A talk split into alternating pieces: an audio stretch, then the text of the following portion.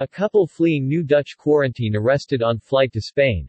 The Netherlands is on high alert after over a dozen cases of the new Omicron COVID-19 variant were discovered among airline passengers, before all 27 EU member states agreed to temporarily ban travel from seven southern African nations on Friday.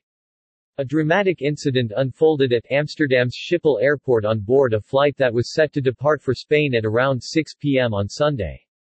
Just as the plane was about to take off, Dutch military police boarded the aircraft and removed a married couple who fled a quarantine hotel for suspected COVID-19 Omicron strain carriers in the Netherlands.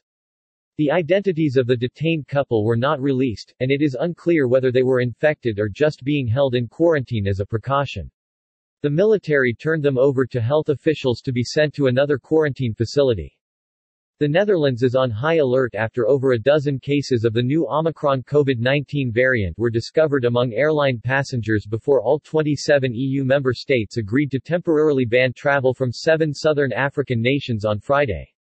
All recent arrivals into the Netherlands from South Africa, as well as from Botswana, Malawi, Lesotho, Eswatini, Namibia, Mozambique and Zimbabwe, have been required to be tested and quarantined until their results are known, even if they are vaccinated. Some 61 out of a total of 624 passengers tested positive for COVID-19, so the Dutch National Institute for Health, RIVM, warned that the new variant may be found in more test samples. We will control whether they keep to those rules, Dutch Health Minister Hugo de Jong declared on Sunday, just hours before the escape attempt.